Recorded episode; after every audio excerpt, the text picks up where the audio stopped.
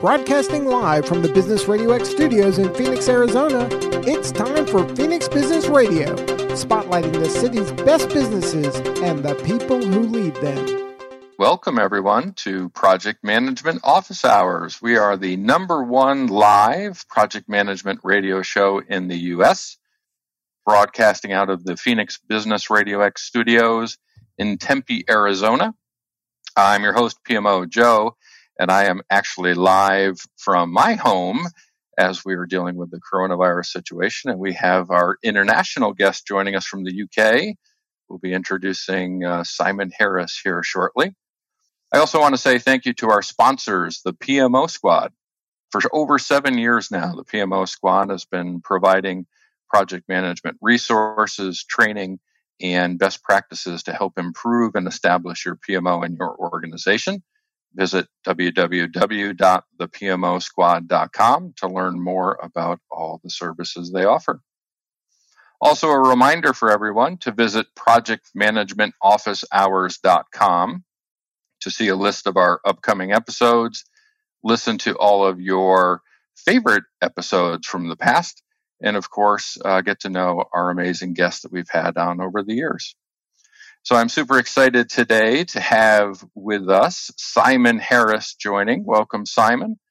Tell everybody a little bit about yourself. Thank you.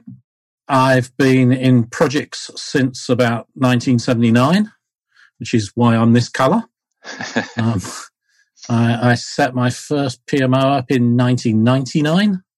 I've been doing training with folk since before then. In fact, it was a bit of a sideline for a very long time, and the last few years it's been the major uh, activity. I try very hard to take people through how you do the job.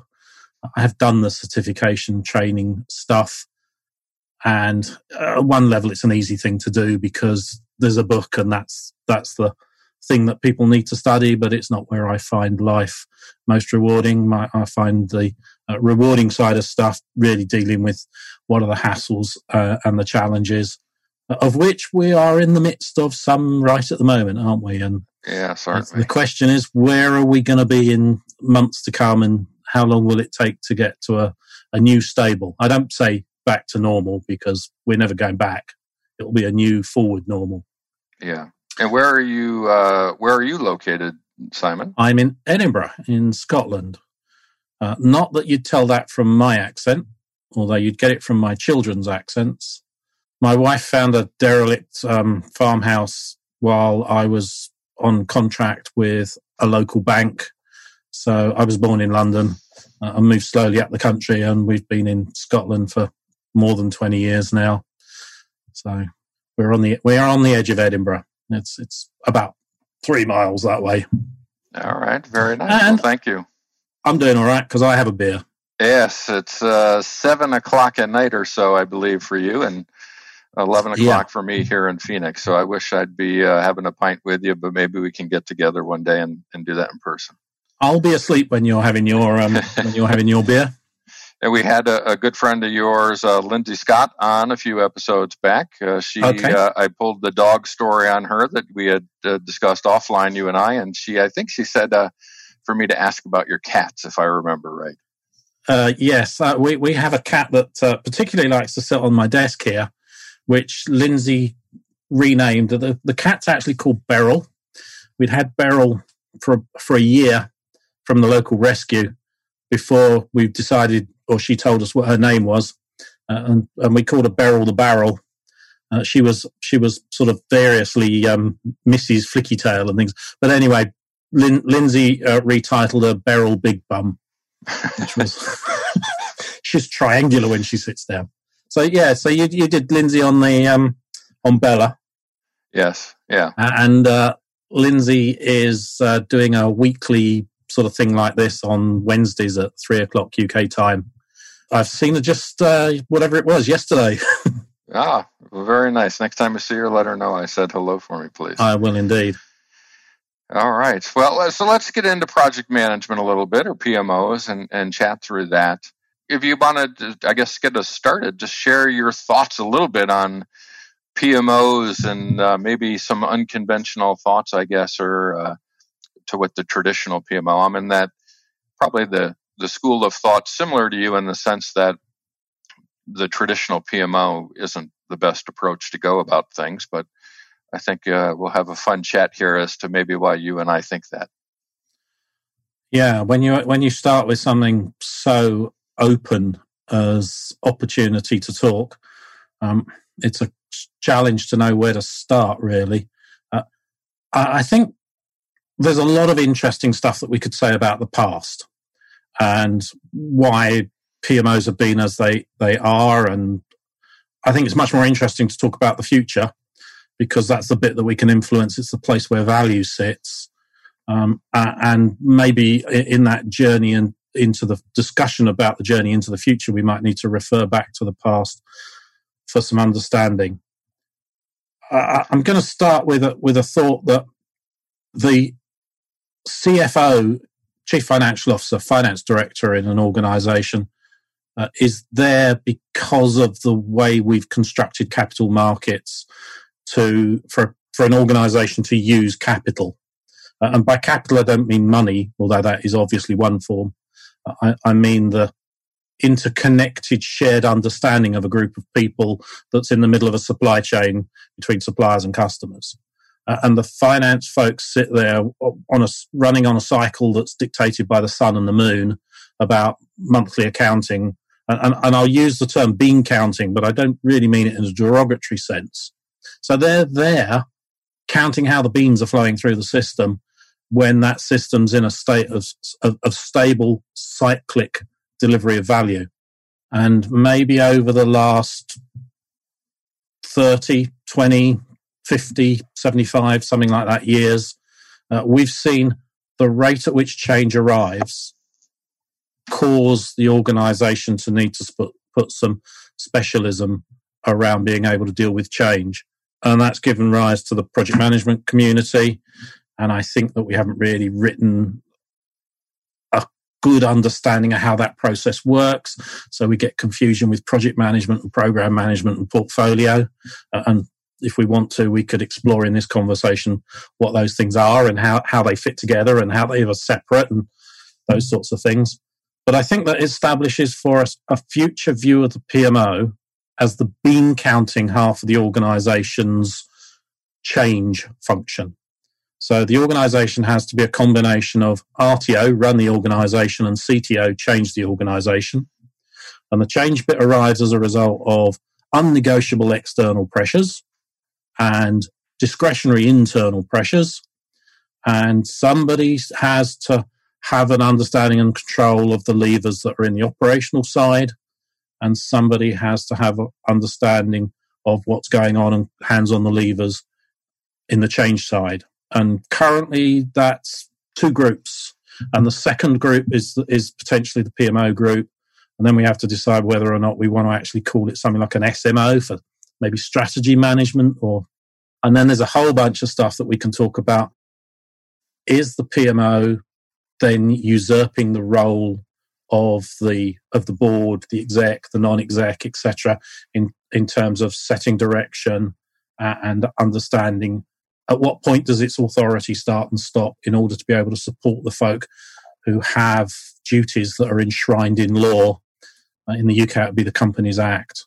Um, so would be something similar in the US. So, so that's that's a sort of attempt to lay out some landscape that answers your very broad question and looking forwards, yeah. not backwards. So if we're uh, kind of taking the the PMO then and tying it up, saddling it up next to the finance component of the organization, and as you refer to, we've got the keep the lights on work and the discretionary work. Yeah. In today's coronavirus world, um, we've obviously impacted a lot of that because the discretionary is uh, paused, right? And it's keep the lights on. Let's make sure the company stays around. How do we how do we leverage the skills that we can bring from the project community into a little bit of that uh, keep the lights on world? Yeah, you're, you're good at these um, the questions, which are the real challenges. I, I was in a conversation earlier today with um, 25 folk where uh, a, a friend had got somebody from the recruitment industry to come along and share some thoughts about what the job prospects look like in the coming months. And I was in one yesterday, the one that Lindsay and uh, and her colleague Eileen had hosted, where they had somebody from one of the um, sort of mid-sized consultancies in the UK talking about the issues around Corona. You're asking really broad questions. So, one thought is that the people who are in organizations sort of the day before lockdown type activities started had a portfolio in flight.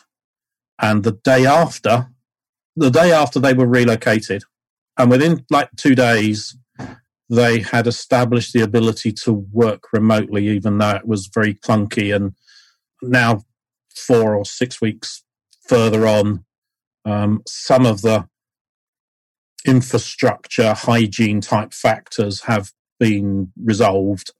So most people now know how to get on a Zoom call. Although I'm finding very frequently you have to sort of send a private message to the host that says Alt M will mute all because they don't. And so quite often the host doesn't actually know just the basic command structure of things like like Zoom. Um, so we've we've created really quickly the abil- the infrastructure ability to converse with each other. Mm-hmm. Some projects, as you've just said, some some initiatives, as you just said, have gone on to hold but not all of them. Some of them, almost the sort of skunk works bit, have um, have, have managed to stay active because the people dispersed, but the control systems are maybe not quite so robust. So now we've probably got people in organizations who are doing things that are no longer aligned to where the organization needs to go because they're aligned to where the organization was going. So we've got we've got projects that are running that we should be stopping. We've got a complete we've got the potential for a complete change in our supply chain relationships, our customer base, our backwards into who supplies us. And so the strategic landscape that we should have a map of has completely changed and is now out of alignment with the activities that we're running. So we need a portfolio rebalancing activity. Yeah. But an awful lot of organizations are not very good at, at, at the portfolio bit, certainly an awful lot of PMOs feel that they need that they deserve a place at that table, but are not having the conversations, not presenting themselves, or not being accepted to support those dialogues. I think my tuppence worth there would be post, you know, like post this month. We need to be having the conversations with the folk who do legitimately sit at that table, whispering in their ears, saying, if you haven't already worked it out, here are some conversations that need to be happening around that table. I'm not expecting that you give me a seat at it, but I can certainly put some things into your ear that you should, with your colleagues, be discussing around what our portfolio of resource allocations look like. Where are the people who have skill and knowledge about what our landscape looks like that we can plot our new future. And a huge amount of that plotting the new future in the short term is going to be about how do we generate cash flow so we can cover the payroll? Because unless we cover the payroll, we can't keep the staff. And if we lose the staff, we don't have our knowledge base. We lose that capital. I mean, we might still have the buildings, but they don't do anything on their own. So I, I think that's sort of where we have to start thinking as a PMO for next for tomorrow, really, but yeah, next we, week, next month. One indicator for us, right? We uh, some labor statistics came out here in the states today, and another three plus million were filed for unemployment. So we're over 33 million unemployed in the last seven weeks, and and I can see that direct reflection in the number of applicants who've applied at the PMO squad is up about tenfold from what's normal, right? So we have yeah. a lot of PM uh, specialists and agilists out there who are applying to become consultants because they're yes. you know they're, they're, looking for their next opportunity. Yeah, yeah. So so we're in a bit of the not normal world, right? I mean, obviously this is um. This has been a disruptor that we haven't really seen before. So we have to account for that and, and understand that, of course. But you mentioned portfolios in there. Um, so let's go back to at some point stability is going to return to the workforce, and and let's let's get out of the COVID world and back to whatever reality will be post COVID. Right? I mean, it, it's not going to be normal. To your point, you said at the beginning. Well, it will be normal, but it won't be won't, won't be what we see now. Right. It won't. It won't be the old normal. Right. It'll be the new normal. It'll be the new normal. I'm writing this as N with a with a subscripted N below it. I'm gonna I'm gonna put TM or something on it. so it, it could have been N squared, and I thought that was too passe. So it's big N subscript. All right. I like it. So how? So what does that? I can't really say what does that look like. I don't think any of us know. But when know. we get to the point of having to work through portfolios and you had said that uh, PMOs might not have been doing that well in, in the first place. It may be more important that we actually get it right in the next wave here, the next normal. How how do you see that? How does portfolio management really going to play into this? I suspect I have a slightly different mental model from the one you're describing in the question there. I'd see a, a, an organization as a collection of capital, uh, of which the most important is the shared knowledge of how to interact between the people who are its workforce, its employees, and its um, whether they're in, on the payroll or whether they're paid through sort of consulting arrangements and the accounts payable function, uh, and indeed the links forwards into the customer and backwards into the supply chain. And, and that's the portfolio because that's the sum total of all of the resources being deployed that we have access to. Uh, and then out of that, we can say some of those resources work on the on on the business as usual, and some work on the change stuff. Uh, and when we get it right, then we should be saying that portfolio management is about how do I get the best value for money for the taxpayer or the best return on investment for the shareholder. So it's about allocation of resources. And, and I wasn't trying to say the PMO's bad at this. Mm-hmm. I'm trying to say that organizations per se have been of mixed abilities uh, in, in their competency with this. So we see organizations wax and wane. Very few organizations now are 50 or 100 years old, for example. So the management structures that we currently use are probably not equal to the dynamics of the environment that the business is running. Uh, and they were more suited to it in the past because we had businesses that were much, much older and, and persisted for much longer. Within the portfolio, we then need to understand how we do the operational stuff. Typically, we're quite good at that. It's cyclic, and humans are very good at stepwise refinement. Mm-hmm. We could go down the path here of single cycle, single loop learning, double loop learning, and triple loop learning. And then on the other side, we, we, we have projects and programs, which I don't think we've been well served by uh, the definitions of those. I mean, we, we had definitions that were as good as we could understand them, uh, and I think our understanding needs to move on. And, and my characterization would be a project produces a product, and a project manager is a semi technical person. They have to understand what the project team's doing, whether you're building an aircraft carrier or a dog kennel. You have to understand the, the technical work to be the project manager.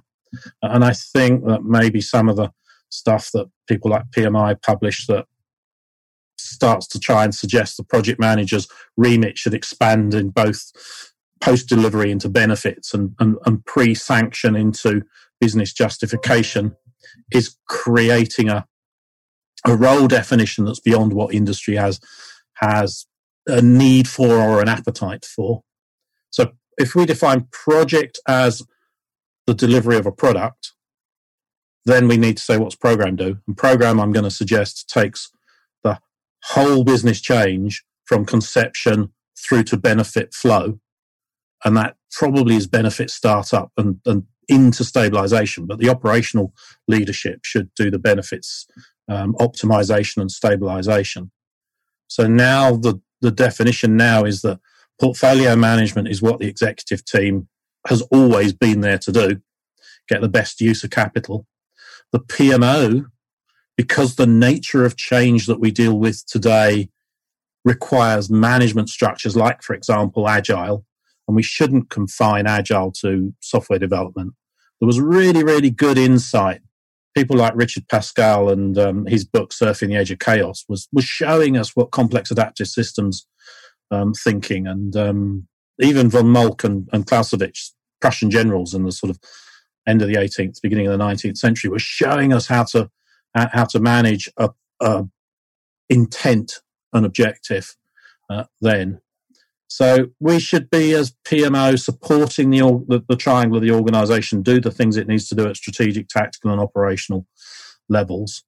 Uh, and, and and now is possibly a great opportunity for both organisations and PMOs to restock take uh, about how you combine all that stuff together to to uh, be high performing. So if we have have we mislabeled then, or are we allowing labels PMO, project management office, portfolio management office, program, whatever it may be, the P in your organization, to really not align to what we're doing, right? Because if we're if we're a PMO and you're a project management office, and your your guidance is to take executive decisions to manage a portfolio, you're outside your breadth and scope of expertise. And and and how do we do that right? So does the pmo in company a company b and company c are they comparable? You know we, the definition of a project manager can be comparable and carried across companies because that role is producing in your definition of product yeah but that pmo at the organization of A, B, and C are now completely different because of the expectations placed upon them. I, I, tend to think that that's always been the case and always will be the case, and I tend to think that that's fair. That's fair. Uh, I mean, you, you, mentioned to me earlier that you'd been talking to Lee Lambert.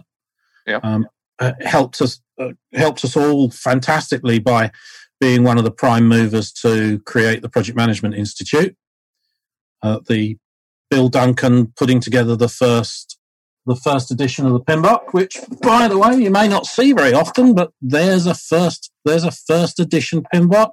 It's got a little um, age on the pages. Yeah, and um, I've got the sixth edition here, which is look at the difference in thickness. I oh, think yeah. the first edition actually says more and more useful than the sixth edition. And that's really part of my answer to your question. That I think you're right to say, to reflect that I was saying that the, the words are not giving us a good description of what the use of these things into to look like tomorrow. But they give us a good description of what it looked like yesterday.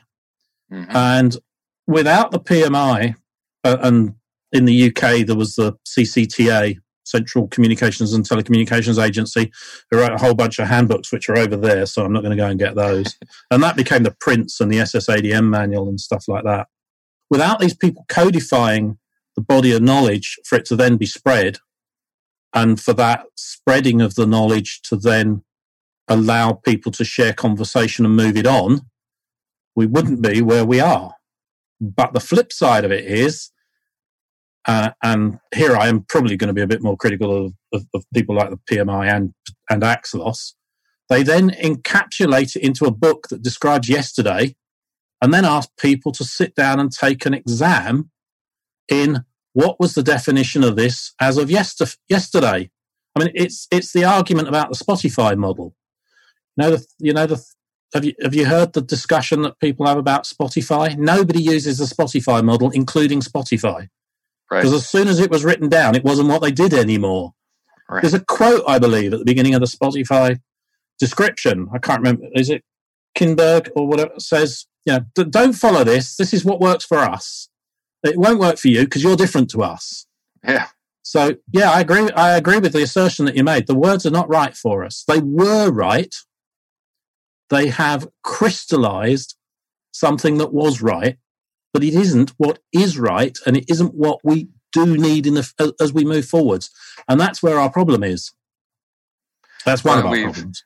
And we've codified through PMBOK and other manuals, right, other documents like PMBOK, a language that allows project managers to speak that common language. Yet there isn't a comparable document for a PMO leader, right? There's some loosely successful, and, and they may argue with me over their success or not, um, organizations in Europe and out of Brazil, of course, and maybe one out of Australia that are Ooh, trying. Brazil, I don't know that. about that. What's what's that? Tell me about that. Well, you've got the folks with the the uh, PMO value ring. Americo oh, okay, Pintos, yeah, yeah. Oh, um, yep. Americo. Yep, his organization out of there. So there, okay. I mean, there's some work in the space, right? Uh, I'm not yeah. trying to diminish that at all, but it's certainly not as widely accepted as as a PMBOK would be, right? So we don't have that common language of a PMO leader. So it gets to be self-defined from organization to organization and as we change right because nobody stays in the job the, the, organizations aren't around for 50 years as you mentioned but we don't stay in the job for 20 years uh, any longer either mm. so as i go from organization to organization every five years i carry the definition i had from the prior organization but they may be using a different definition of the pmo and oftentimes we see a, a, approximately a three year life cycle for the PMOs, right, where they they fail. Ooh. Depending is, is on that, how you define fail and depending life cycle, again, those are those are good discussion points. Yeah, there's a lot. There's a lot of um, there's a lot of suggestion that that is a misquoting of a academic paper by Monique Aubry, who's uh, is she in Montreal? She's in, certainly a Canadian university. I think I'm pretty sure it's Montreal, but not 100. percent Yeah, there's there's. I'm pretty sure that there are those who would say that's a misquote, um, and the reality is that PMOs transform themselves. And I think that's actually something that we that might be worth touching on as a as a topic. I agree with you. There's body of knowledge could be just put around a PMO. A PMO for me fundamentally is is a service delivery. I, I, I went into an organization a very very long time ago. The previous PMO manager had had just recently been fired, like the Friday before the Monday I arrived. Um, and it was a big program, 400 people program, and um, there were people like IBM who were body shopping lots and lots of people in, and so there was a IBM um, program director who did who wasn't the top of the tree, and I remember having a conversation with her, you know, sort of, hello, I'm Simon, I've, I've, I've taken the PMO over. Uh, and um, she said, "What do you expect me to do with, do with my risk register?"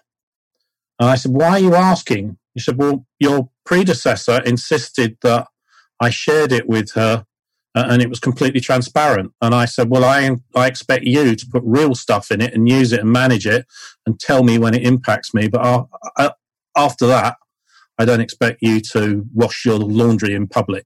And she said, Well, that's a really different perspective. And I said, Well, my view is I'm here as a service provider. I'm not trying to take your job over. You have to tell me what services you need, and then I will, with my team, try and suggest the way in which we can deliver that service. And our primary aim is to be able to create a transparent feed of information across the RAID portfolio risk assumptions. Um, and I don't know what you want to call the I issues or interfaces. But if you call the I interfaces, then what's the D for dependencies, etc. Um, so I think that we've got an evolving definition, but that definition is embedded in delivering service to projects. So if I now ask the question, how do you manage services? I'd turn to SIAM, you know, service integration and asset management. I'd, I'd look at, I mean, I do look at things like COBIT. COBIT. I've been using COBIT since version two. I trained a whole bunch of Deloitte um, risk practice managers in COBIT version two, uh, and um, and you know we're up to COBIT 2019 now. It, it, that's the pro- that that's the integrating platform of how do you make something auditable that does service delivery, and then it sits on top of ITIL version four and all, all the other integratable components so I sort of wondered, do we need a PMO body of knowledge if we've got a project management body of knowledge and a service management framework that goes backwards into uh, how do we audit? Because by the time you can audit against service levels, you've got governance. So, I, I yeah, I would I would agree. I I don't think we need a book, right? Because I'm you had mentioned uh, military intent a, a bit ago, um, and, and, I've got a uh, yeah, I saw that. I saw that. I've, I've got a quote, uh, a Patton, general Patton quote I love of never tell people how to do things, tell them what to do, and they'll surprise you with their ingenuity. Yeah. And in the military, right, there's commander's intent here in the U.S. military, one of their uh, six protocols they work off of, right? Of mm-hmm. uh, we have a common mission. We're going to train the team on how to do their jobs, and we're going to build trust and discipline within the team. But after I tell you the mission, it's up to you to go achieve it. Yeah. And I think if we had a PMBOK version for PMO leaders, that would go against that that mantra, right? I, I think we need a to bring commanders' intent into the corporate world and empower our resources to be able to go deliver for us. Absolutely. And that's how we, I mean, we've got that challenge with COVID, haven't we? The, the challenge with COVID is how do we get the, the folk who have the knowledge, because there's, there's, there are no experts. Nobody knows how to cure COVID. There's, there's no, there's no um, vaccine for it, for example. So we might have a whole bunch of really, really smart hematologists and um, virologists and all the rest of it. But nobody actually knows how to solve this problem. So the challenge now becomes one of how do you solve a problem that's in a complex adaptive systems space? That is to say, stuff's emergent. You can't pre plan, you have to be able to react. And, and it's all these things that the software community picked up when they put some procedure around how do you deliver software. And we got the agile software movement, which mm-hmm always sort of there's a dichotomy in there that I wish more people would either argue cogently against me or, or, or come to understand, which is agile is is much much more prescriptive about the process. I mean, if you read the the Scrum guide, Uh, you will you will not have more than a three hour meeting for a ten day sprint, for example. Uh, it's, it's in fact fantastically prescriptive about the yeah. process, but not about the solution space uh, about the solution space, it's entirely agnostic. One of my favorite pieces of training is um, is to take people through leading complex projects and, and, and suggesting to them the ways in which if you can find out people's motivators and align their motivators with, with the boss's intention and then get then trigger a disaster and get out of the way because of their motivate the, the disaster is necessary to cause action because asking people to do something mostly gets a response of, of, of agreement, but not action. So the triggering a disaster is, is the trigger for action. But well, we've in corporate world though we've we've been trained that we have a merit increase and a performance review coming up at the end of the year. So I'm my job as an employee is to make my boss happy so that I get a raise.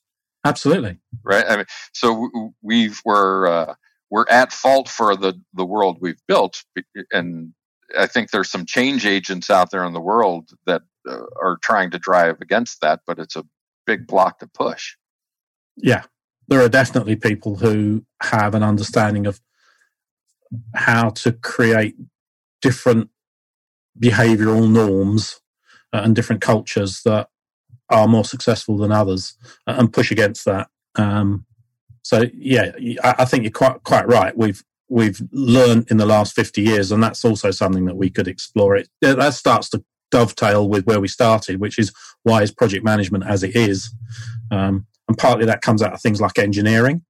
I mean, it, it comes out just to not go too far down that pathway, but if we went back 50 or 70 years, very few people were university educated. There are an awful lot of people who could um, bash rivets so the folk who were considered to be able to plot strategic vision into the future were a few number of people at the top of the organization. And they could plot the future in an engineering deterministic manner. So they could then command and control folk. You do this. Why? Well, you don't need to know. Just do this and it will contribute to the end result. So all the people in command and control did what they were told, and we produced the end result. You know, a battleship or something, or, or an office block or whatever. But now, all the strategic intelligence is either at the very top or the very bottom of the organization. The folk at the very top of the organization have a vision of the marketplace, but very little of what the technology is capable of. And the folk at the bottom who are now fantastically educated and have deep, deep understandings of, I mean, you know, just how deep can you go into, say, uh, analyzing of mobile phone traffic at Christmas to put to identify where people are shopping. I mean, that is an an, an actual uh, e- example of a, a, a, company that was doing stock price automated automated trading. They were analyzing mobile phone traffic and signal from masts to try and uh, uh predict how people were shopping at Christmas. Um, we've now got hugely educated components of solutions at the at the bottom, and the the folk at the bottom know what's capable, but not what direction to go in. The folk at the top know what direction to go in, but not what's capable. Maybe there's a maybe there's a role here. I'm not sure I believe this, but maybe there's a role here for the for PMOs at this level, this level, and this level to start gluing some of that together. Mm-hmm. Somehow we need we need ways to glue it together. Another argument is you compress the number of levels in the organization. Another argument is you do this is you do the software thing. I mean, I think it was wonderful of the software industry to say what we need is a product owner. That is to say, the, the challenge of producing a piece of software is split into two pieces. One is you've got to make the software, and the other is you've got to understand what it does. So we'll just outsource the, outsource the whole of the problem about what it does to somebody we'll label a product owner. Yeah.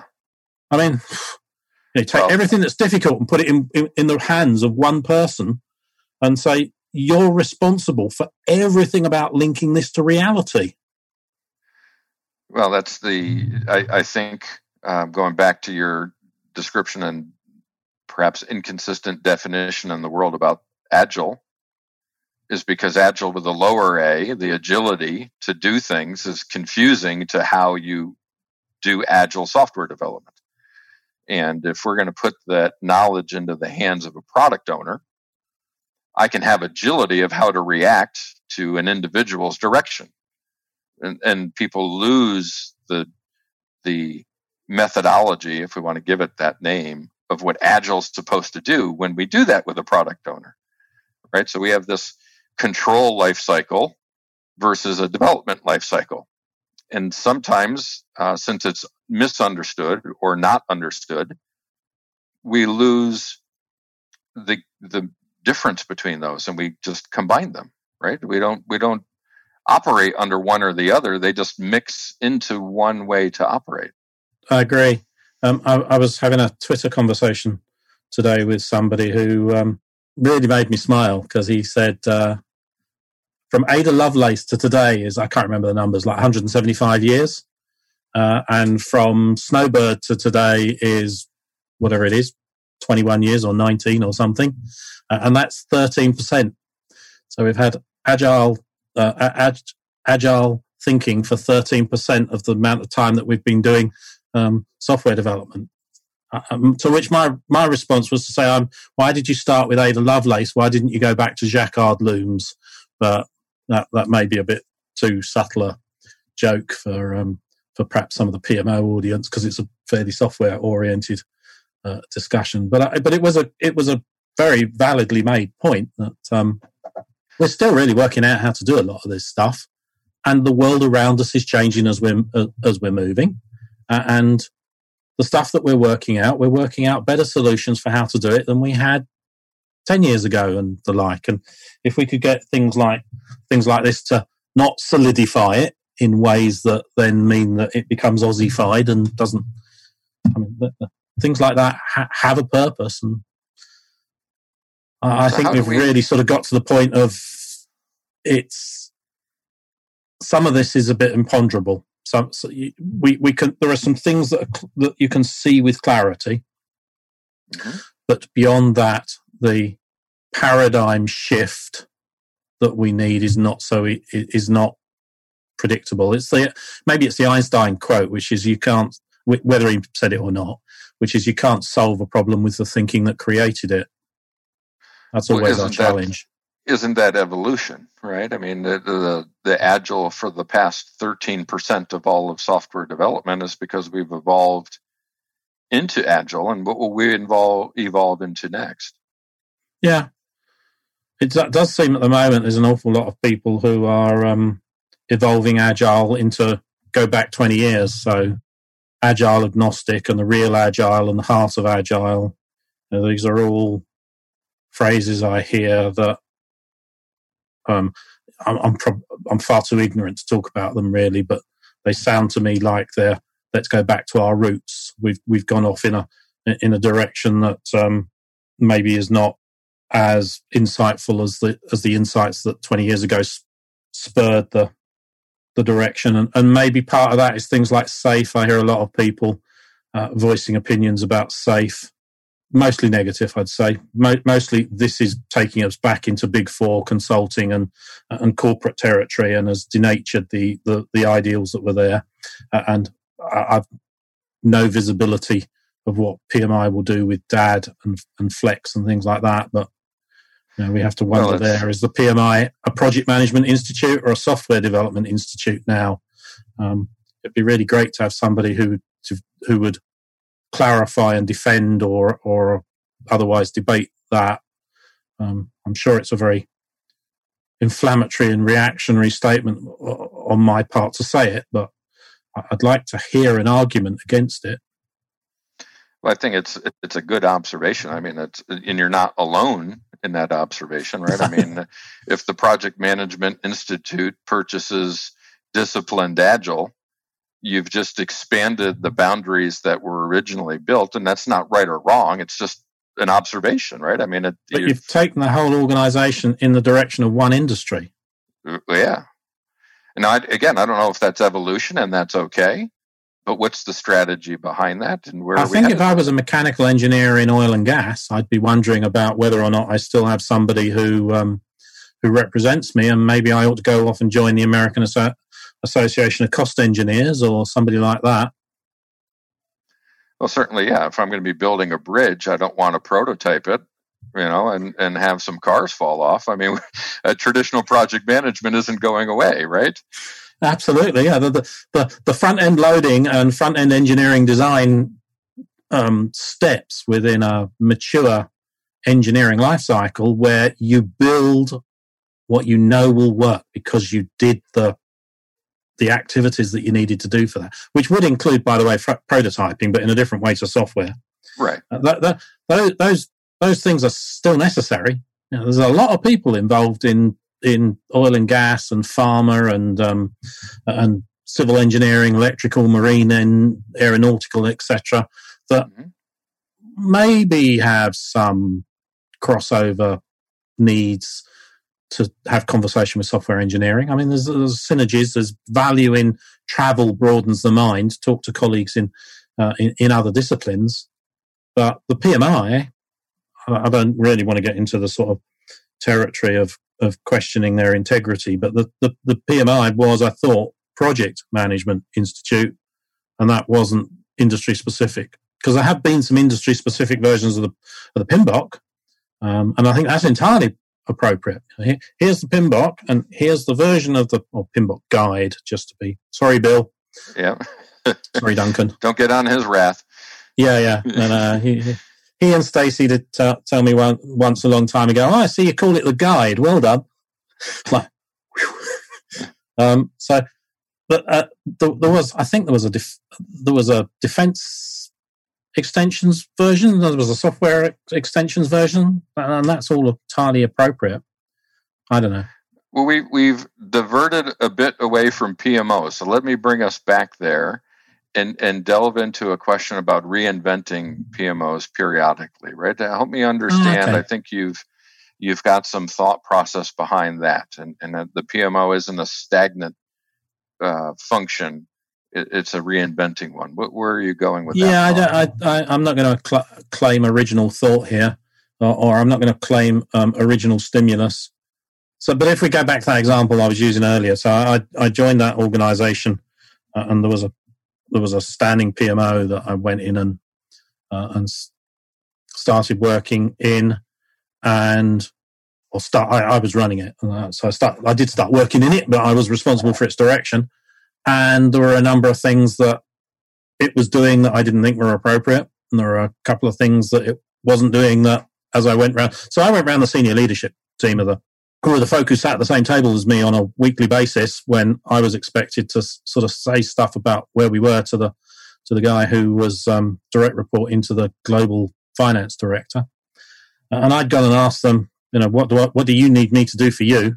Which had shocked them all because they were used to being told this is what you're going to do.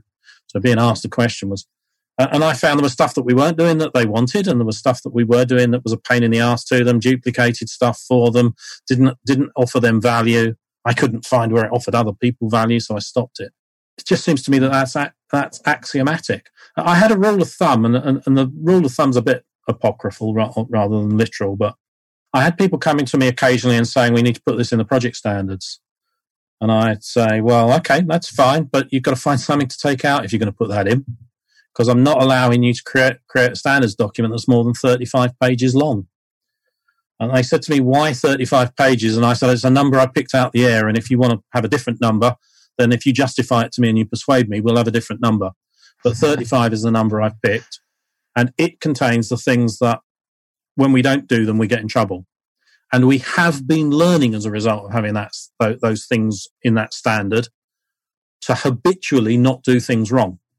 So there are things it says that people no longer read because they don't need the guidance because it's become embedded in the team interactions. Mm-hmm. And that's what I mean by the PMO needs to reinvent itself. And that's what I've heard other people say, and I completely agree with it.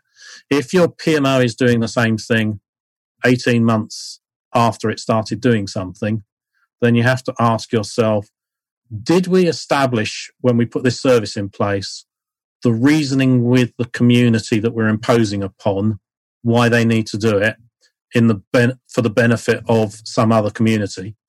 I mean it's typically the senior leadership need to understand that you have to give clarity on the way down and that you have to respond when there are escalations coming back up and I, and I start there because uh, most people would have expected me to start at the bottom and say the folk at the bottom have to understand that you create a progress report like this because we have to aggregate the data. So yeah. it, it, it runs in both directions. So if I'm still having to have the same conversation with people 18 months after the need arose, then that suggests to me that I didn't do the explaining and the educating bit well enough.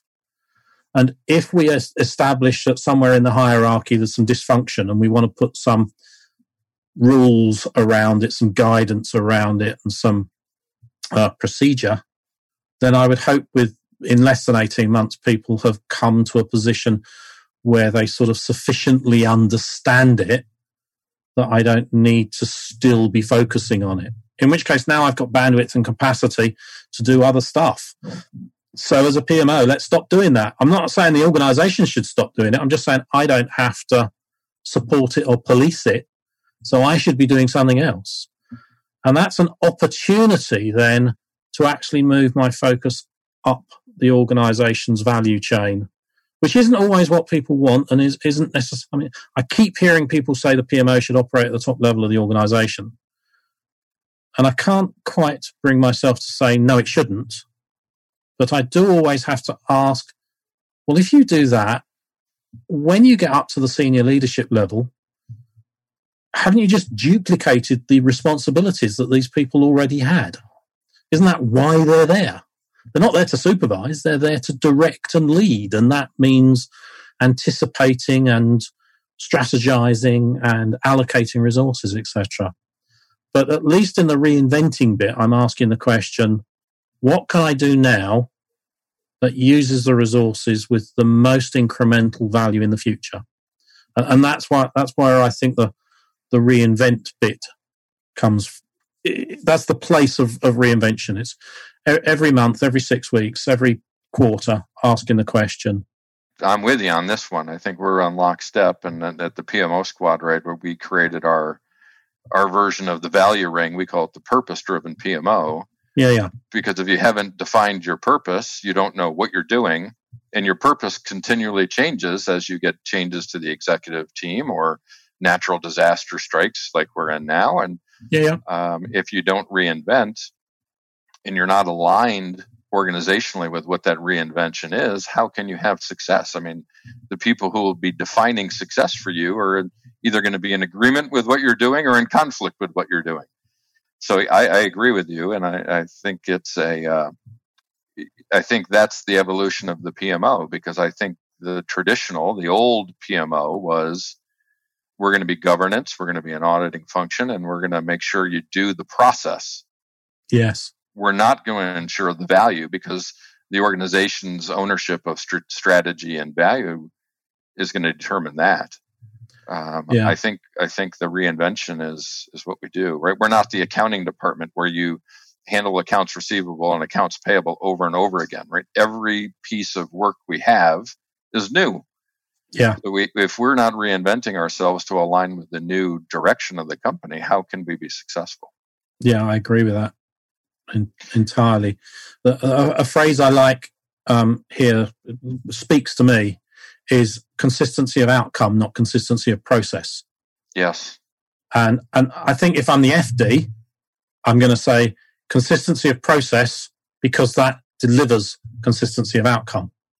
But if I'm the PMO, I'm going to say constantly changing combination of factors with a goal of consistent outcomes means different process in every in every case in which case what i'm now talking about is having a set of principles or values that i can interpret situationally and now we could go into models of complexity and and those sorts of conversations well and, um, and it brings us back to the description of of how militaries function right its missions and commanders intent are unique yeah. Yet in between missions, they train on discipline so that you get repeatable behavior and trust within your team. Yeah. In, in addition to that, right, in the military, they bring the project to the team. Yes. Whereas in corporate America, we bring the team to the project. Yeah. And we bring in these disparate resources who may have never worked before. So there's no trust within the teams. And okay. again, we, we go down a long rabbit hole with that discussion, but but to your point of the military does a lot of things right that we in corporate America or corporate world, regardless yeah. of America or not, just we, we haven't well, learned from.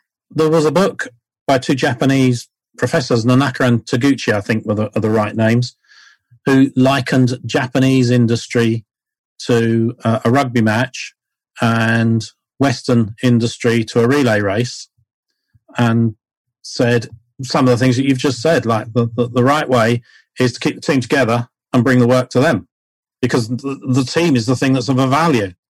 Yeah. Um, I, I, don't know it for a fact, but I, I, believe that it was a misunderstanding in the folk who were originally discussing agile, but knowledge of, uh, of, of that book that led them to come up with the phrase about Scrum, which um, you, you, don't make progress in a scrum in a rugby match. If you do, you get foul. You, you, the referee blows a whistle.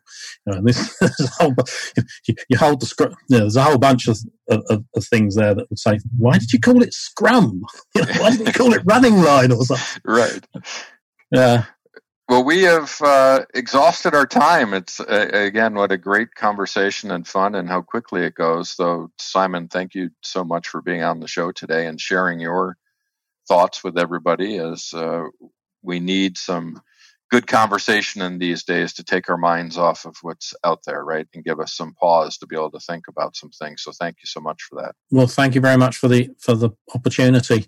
And you know, we've we've explored the landscape and I was I was deliberately trying to find ways in which to perhaps describe some of it in um, what you might either call provocative or um, thought provoking terms. I, I, think generally we we actually do a pretty amazing job with a, not a lot of appreciation because we're often in a position where we are imposing things on people, and that's that's necessary. But I think we do need to think about where our future ability to generate the most value lies. And, and if we do that, that gives us all much longer careers. Not that I'm looking for much longer. Is there, uh, I give you another moment here to be able to let the listeners know how to get in touch with you, or if you have any uh, anything coming up that might be of interest for them, how they can hear more that you have to offer? Um, uh, yeah, sure. Thanks. Um, I'm very easily detectable on LinkedIn, just Simon Harris PMP, all one word. And like the rest of the world, uh, I'm, uh, well, actually, for about the last five years, I've been moving a lot of my training into online stuff. So uh, I have a website on learn.logicalmodel.net that has various uh, things on it. There's quite a lot on it for free. There's stuff on it that's that's paid for. Uh, I'm doing a bunch of virtual instructor led stuff over the next sort of six weeks or so scheduled, which is being arranged through uh, IPMO Advisory MENA. If you find me on LinkedIn, then you'll find the, the, the route through to uh, to them. If I was smarter and more sales oriented, I'd have had the web page up here and I'd have shared the, the screen with the with the web address on it. But if you just look for IPO Advisory MENA, Middle East, North Africa, uh, or if you or if you search for me on LinkedIn and, and and chain through that way, then that will find your stuff. But no, I'm I'm I'm I'm not I'm not 100 percent commercially. You know, let's this this wasn't about uh, how can we drag people on training courses. Yeah. Um, but hey, if you want to come and join a training course with me and have this sort of discussion and you know kick the arguments around, then that's definitely something I'm up for.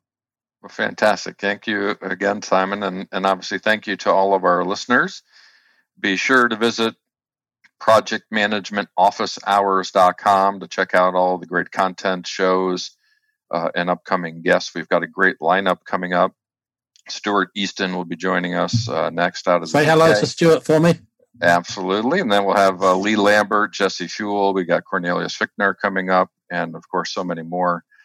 Um, a reminder, of course, these shows are live, but we also record them. So be sure to subscribe to Project Management Office Hours podcast on Apple Podcast, iHeartRadio, Spotify, Spreaker, whatever your podcast platform of choice is. And of course, thank you to our sponsor, the PMO Squad. Uh, without the PMO Squad, none of this would be possible.